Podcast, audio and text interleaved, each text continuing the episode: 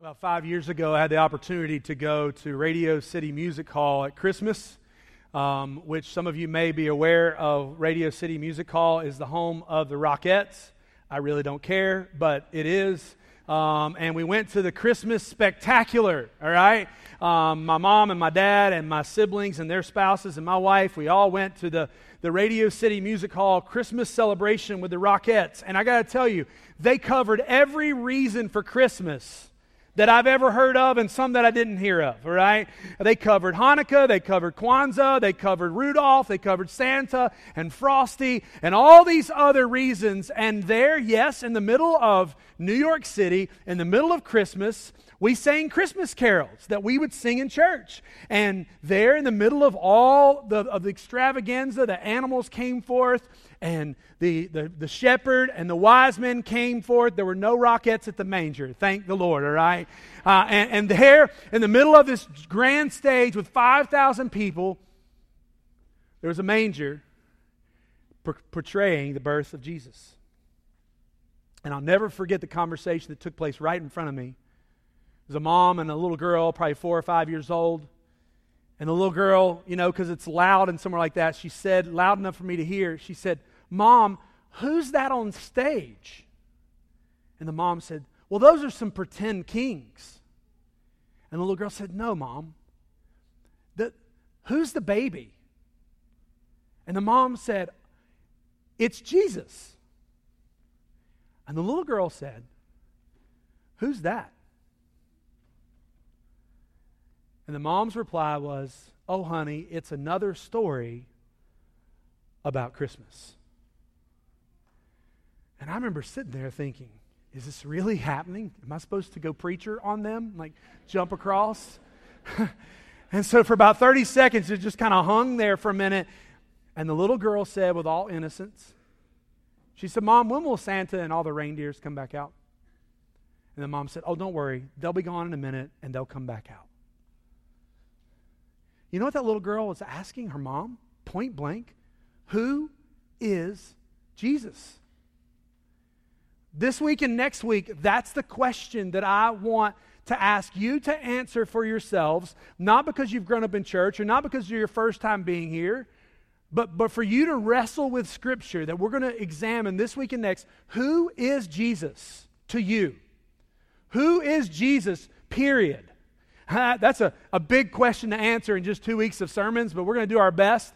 And so this morning, we're going to look at who is Jesus. And so I, am not going to talk about, and, and you know, you've got your Christmas traditions. Some of you have yard art, all right? You got, you got all kinds of stuff in your house, and you got decorations outside. Great, fantastic. Some of you have a tree. Some of you don't have a tree. Some of you do presents. Some of you don't. Uh, we will, we'll stay away from the whole Santa discussion on a Sunday morning, all right? You got all these things that are going around at Christmas, and can I just be so blunt and say that's not what Christmas is about?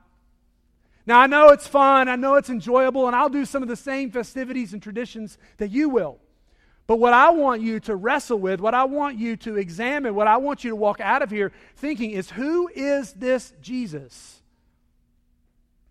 That every year, at least in my house, we get the decorations out, we bring them downstairs, we open up the boxes, and in just about every box is a nativity, and we set them all out, and there's Jesus. And what I want you to see this morning, whether your nativity is a little tiny one or whether it takes up half your living room or your front yard, I want you to look at that picture, that image of Jesus, and I want it to absolutely bring beauty and glory to Christmas because that's what's there. So now, today we're going to look at a bunch of passages of Scripture. Um, it, is, it is one of those Sunday mornings that all the scriptures are listed in the worship guide for you because we're going to jump through a bunch of them. We're not even going to do them all in order. I know for some of you that's hard to imagine. We're just going to jump around and look at some different passages of scripture because I want you to see what did, who did, what did scripture say who Jesus is, and I want you to see who did Jesus say that Jesus is. So, if we want to wrestle with it, let's go directly to the source, but it's going to require us for our minds to be blown this morning by Scripture. If there's, if there's a part of this morning that you're, you're sitting there thinking, wow, that is really hard for me to comprehend, join the crowd. Everybody in the room, if you're awake or you're not on Facebook in the service, you'll be thinking the same thing. All right? There's a lot of content, a lot for us to walk through. So hang in there with me as we walk through all these passages of Scripture. So, what I want us to see this morning is that in order to have a proper view of Jesus at the manger, we've got to have a high view of Jesus Christ at creation. Now, I know that's maybe something you've never attached the two before, that the Christ of creation brings authority and power to the Christ of the manger that we celebrate, that we set out to celebrate every year. Paul is going to write to a group of people in the book of Colossians, which we're going to be for part of this morning. And he's going to write to these people because they were living a time period just years after the birth the life, the death, the resurrection, the ascension of Jesus, but they are a, a church in a town called Colossae, and there's a group of people that are beginning to infiltrate the church with a teaching called Gnosticism. Now, Gnosticism isn't a word we throw around very often around here uh, in our culture, but it really it does take place around here because here's what's happening. The church of Colossae was being told by the Gnostics, hey, you can think that Jesus did some miracles, and you can think that he had some significant teachings, but Jesus was not the authority that he claimed he was. Sounds a little bit like 2018. You can, you can refer to Jesus and you can set up some Jesus, but he's really not the authority that you think he is. That's what the Gnostics wanted the people to believe. That's what they were beginning to speak into the church. And, be, and so Paul is writing to say, hey, listen, that's not the truth. Let me tell you the truth. Let me tell you who Jesus is why it's important for you to um, understand this, why it's important for you to comprehend this then and as it is now. So, the first thing I want us to see this morning is Jesus is above and before all creation. Jesus is above and before all creation. Now, again, there's several moments in here this morning that your mind's going to be churning and thinking. And one of the things you're just going to have to realize this morning is the great thing about this is that you are not God. All right? Uh, and God is God, and our little limited minds that exist in about zero to 100 years, we cannot fully comprehend even what we're examining this morning, but we are going to do our best and allow the Holy Spirit to just pour this into us. Jesus is above and before all creation. Listen to this Colossians chapter 1, verse 15 through 17 says, He is the image of the invisible God he is the firstborn of all creation. For by him all things were created in heaven and on earth, visible and invisible, whether thrones or dominions or rulers or authorities. All things were created through him and for him. And he is before all things, and in him all things hold together.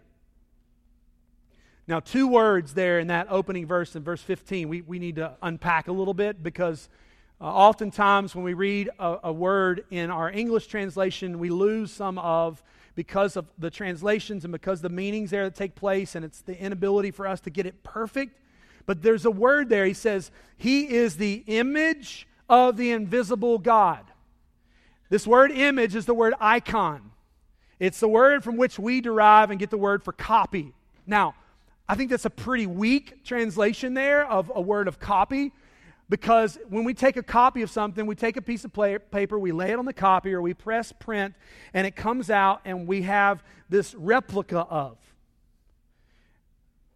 This passage Scripture is not merely saying that Jesus is a replica of God, he is saying he is the substance of God. With him and in him are who God is. You can't separate it. He is the visible form of a holy God. He has the full substance of God. He has everything that he needs to have authority and dominion. So, yes, he is that copy, but he is the substance of. You can grab, grab that this morning. But then he also says he is the firstborn of all creation. Now, I am the fourthborn of my parents' creation, all right?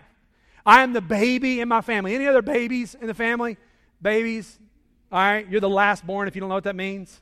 Um, I don't know if any of your siblings have done the same thing that they've done to me my entire life.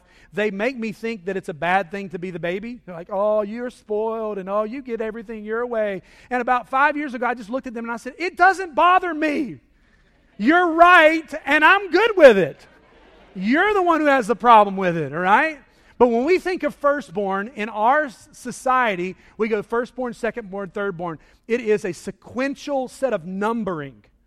This is not the wording here. This wording, he is the firstborn, it means he is the supreme, the highest ranking of all creation.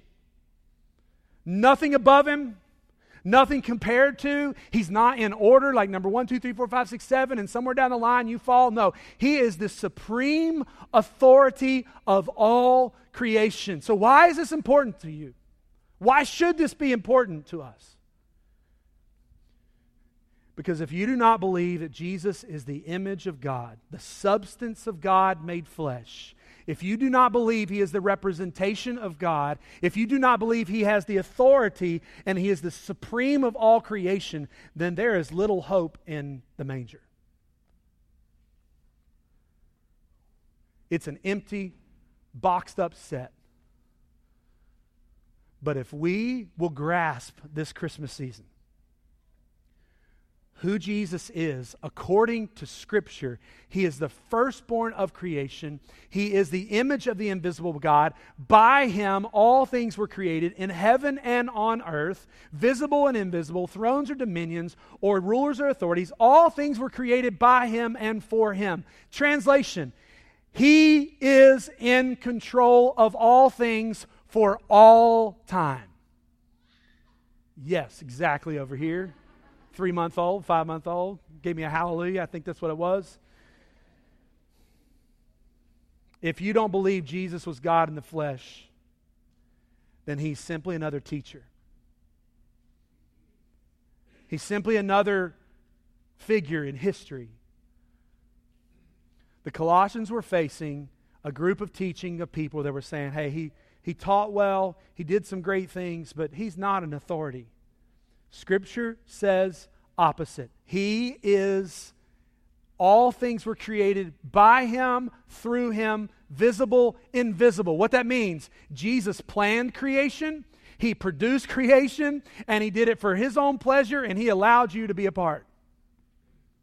Welcome to the planet.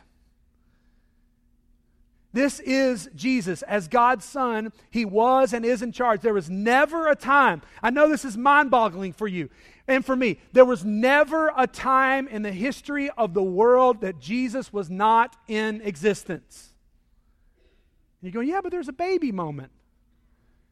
He was never there was never a moment that he was not in existence. There was never a moment that he wasn't in dominion. There was never a moment that he wasn't over all authorities. He holds everything together. Praise God.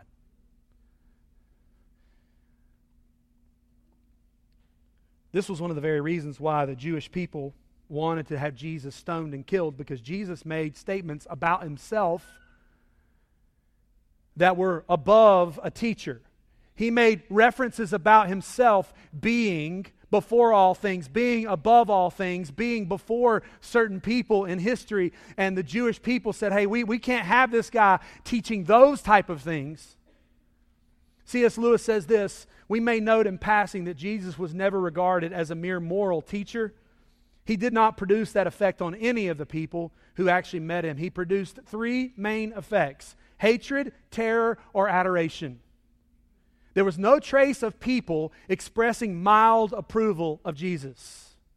The Jewish people, they could tolerate him teaching, they could tolerate some miracles, but the teachings he was projecting to them, they could not stand around and watch because it would crumble their system. It would dig deep into their history. Jesus was proclaiming himself to be the one that history had prophesied about for thousands of years. He's saying, It's me, guys. In Micah chapter 5, verse 2, there's a promise that there would be a Savior that would come and he would be born in Bethlehem. And it says this But you, O Bethlehem Ephrathah, who are too little to be among the clans of Judah, from you shall come forth from me one who is to be ruler in Israel, whose coming forth is from old, from ancient days. Where was Jesus born? Bethlehem. Check. The prophet also says, hundreds of years before Jesus' arrival, he is coming from ancient days. He's always been, he always will be. There was a guy in the New Testament, his name was John the Baptist. John's pretty significant figure in, in Scripture. He died uh, very early on in the gospel accounts because he was martyred for his faith and trust in Jesus um, and for acknowledging who Jesus is. But John the Baptist was just a few months, year older, months older than Jesus, and he was a foreteller. He would tell people that Jesus was coming. Now, John the Baptist was born before Jesus. But then John the Baptist, I want you to see this. The first time John the Baptist sees Jesus, listen to what he says in John chapter 1, verse 29. The next day, he, John, saw Jesus coming toward him and said, Behold, the Lamb of God who takes away the sin of the world. This is he of whom I said, After me shall come a man who ranks before me because he was before me. That's a head scratching moment if you're listening, right? No, no, no. John, you got this all wrong. He was born after you. No, he ranks above me because he was before me. So, John, a figure in history, is acknowledging Jesus was before me. Although in birth order he was after me, he was before me. He existed. This was important enough for John to proclaim. This is important enough for Jesus to proclaim about himself and even where he was coming from. John chapter 3 verse 13 Jesus said of himself, "No one has ascended into heaven except he who descended from heaven, the Son of man." He's saying, Listen, guys, I, I've existed before all things, I am all things, and I am coming directly from heaven. I'm not from around here. Translation Jesus was in existence in heaven prior to the manger. It is quite evident that Christ was making a point to those in time that he was before all things, that he had a home in heaven and he descended to this earth, to this broken, painful earth in a form of a baby, God made flesh. When questioned about the existence and claims about Abraham, now this is really important. The Jewish people they really put their lineage and their heritage in a guy by the name of Abraham, who in the Old Testament was promised, and he was the father to the nation of Israel. Very central figure in the Jewish people's lives, the people that are listening and hearing this messages taught for the first time. And Jesus declares to them that he existed before Abraham, and Abraham lived a couple thousand years before Jesus. They're a little confused. And listen to their question in John chapter 8. So the Jews said to him, You are not yet 50 years old, and you've seen Abraham? Valid question, right? You're 30, 35, you're not even 50 yet, Jesus, but you've seen Abraham? And Jesus said to them, Truly, truly. Yes, yes, absolutely. I say to you, before Abraham was, I am. Just in case you don't make that connection, Jesus states, I was before all of your history, before all of your historical figures, before Abraham, the father of the people of Israel. I was and is. Before all your religious dates, before all your traditions, I was. I am. Jesus later on says, And now, Father, glorify me in your own presence with the glory that I had with you so it's part of the Trinity with God that I had with you before the world existed. Read this last phrase with me before the world existed when I get to it, all right? So you just chime in on the word before. And now, Father, glorify me in your own presence with the glory that I had with you before the world existed. This is not a random theologian talking about Jesus. This is not an apostle talking about Jesus. This is not somebody in the crowd talking about Jesus. This is Jesus talking about Jesus himself. And he said, God, when I was in glory in heaven with you, I had those things, but now I have stepped into this, and I had those things before the world existed. Mind blown to the people listening. You were before all things, you were all things. And then John says this, the beginning of his book. He says, In the beginning was the Word, and the Word was with God, and the Word was God. He was in the beginning with God. All things were made through him, and without him was not anything made that was made. In him was life, and life was the light of men. Now, this word logos is the word word, logos. And in that time period, a lot of people believe that to be a principle or an idea. But John here is speaking of Jesus himself.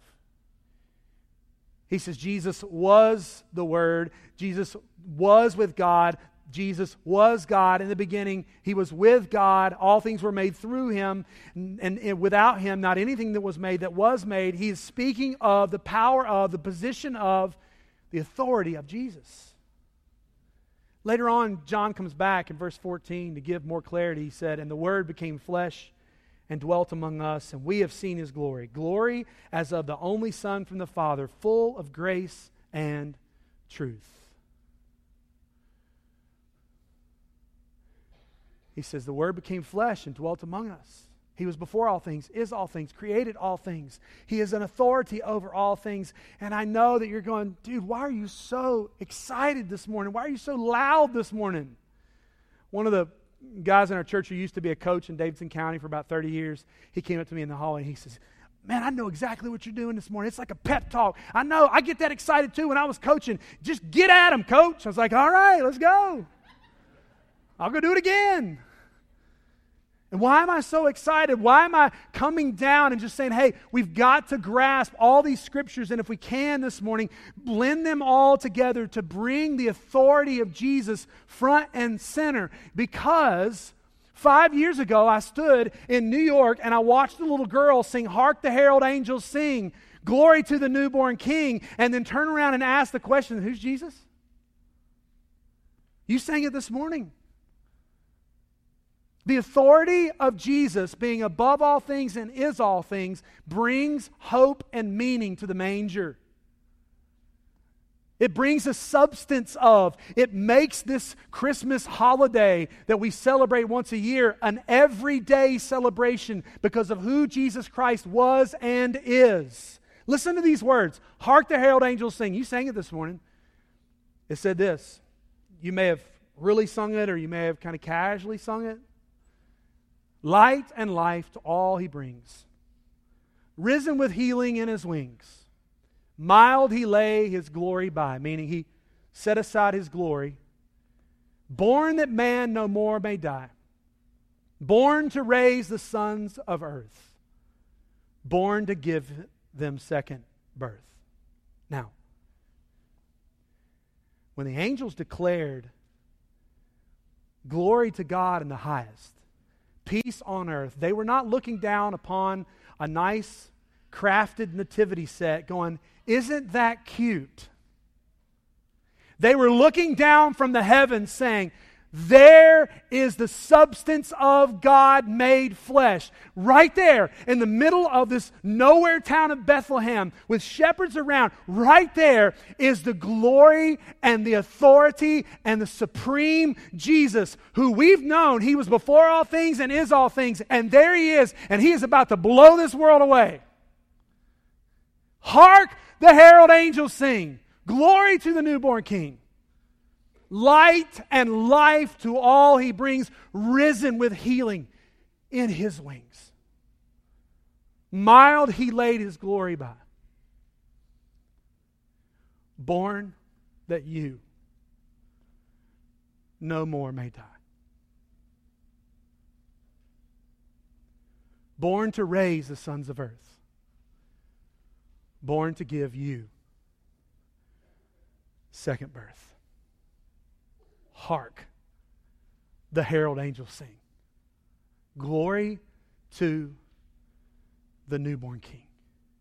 You see, if we can wrestle with and just get an ounce of, not all of it, an ounce of Jesus at creation, before creation, in creation, creating all things, by all things. He is the authority. He declares himself before Abraham, before the world existence. I didn't tell you this. In Greek, the word before all, all things existed, it's the word before, all right? It's real complicated. It just means before all things were in existence, Jesus was and is. And then we come around and we go in our attics about this time of the year and we bring down these boxes. And your boxes may not be like my boxes, but in my boxes, there's a bunch of nativity sets and we put them all over the house. Christmas is over. We package them all up, we put them back in the attic.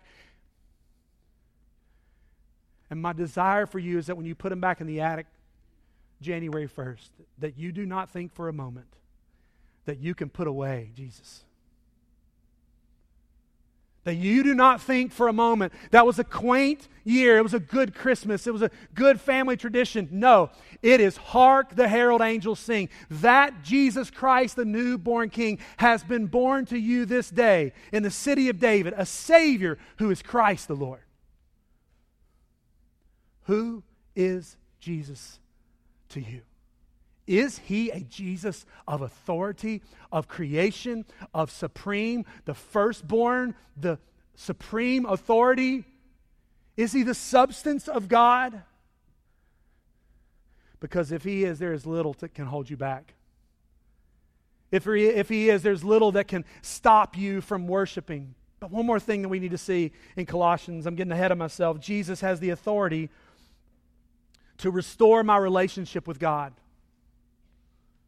Jesus has the authority to restore my relationship with God. Make that statement. Say it with me out loud this morning. Jesus has the authority to restore my relationship with God. And I got a feeling that there's somebody in this room this morning that declared that. You're not sure you believe that. But I want you to know what Paul says. I want you to know what's echoed in Scripture. Paul says this For in him all the fullness, in Jesus, all the fullness of God was pleased to dwell through him to reconcile to himself, whether on earth or in heaven, making peace. How? By the blood of the cross. What does this mean to be reconciled? I, guess everybody in this room has had an earthly relationship with another person that you've been you've had brokenness with, no doubt.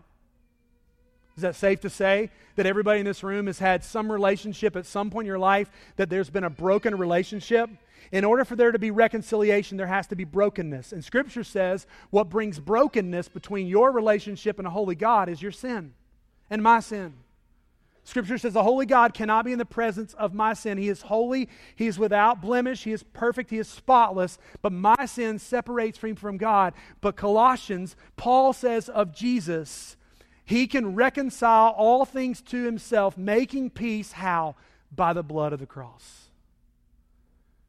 This Jesus that you celebrate, this Jesus that you place on tables and around the church and you sing, Hark the Herald, Silent Night, and you make these proclamations, that Jesus draws you back to himself by the blood of his cross. This is Christmas. This is what I'm celebrating this year. You may have some great festivities, and I hope you do. You may have some great presents under the tree. I hope you do. But this is Christmas.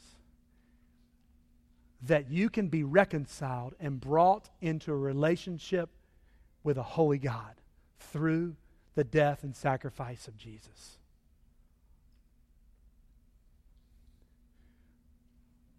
All this is from God, Paul says to the church in Corinthians, who, though through Christ reconciled us to himself and gave us the ministry of reconciliation.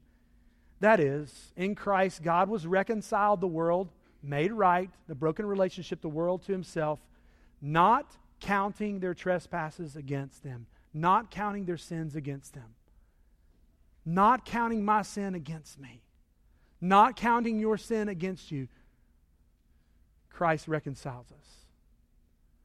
reconciliation brings us and delivers a relationship.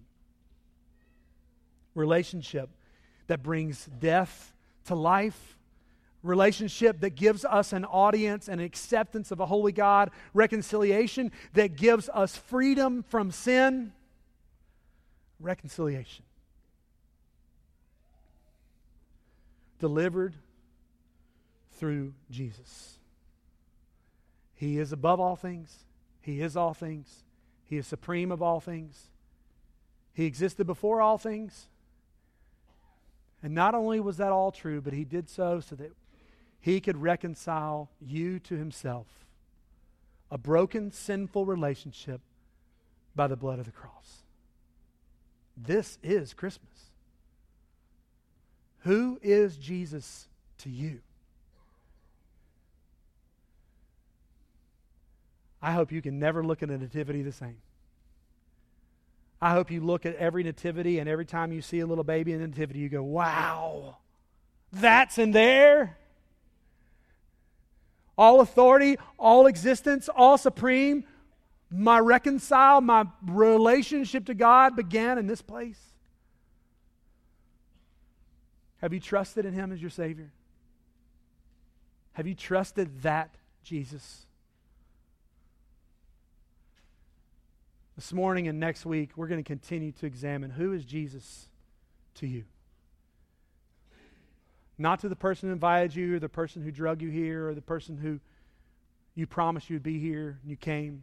Who is Jesus to you? Don't take my word for it. Take Jesus' word for it. He says, I am who I am. I've always been. I've always existed. I've created and I've placed myself as a sacrifice for your sin.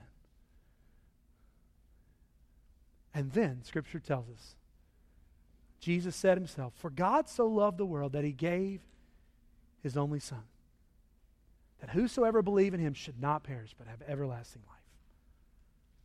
This Creator, Sustainer loves you. Who is Jesus to you? Let's pray this morning.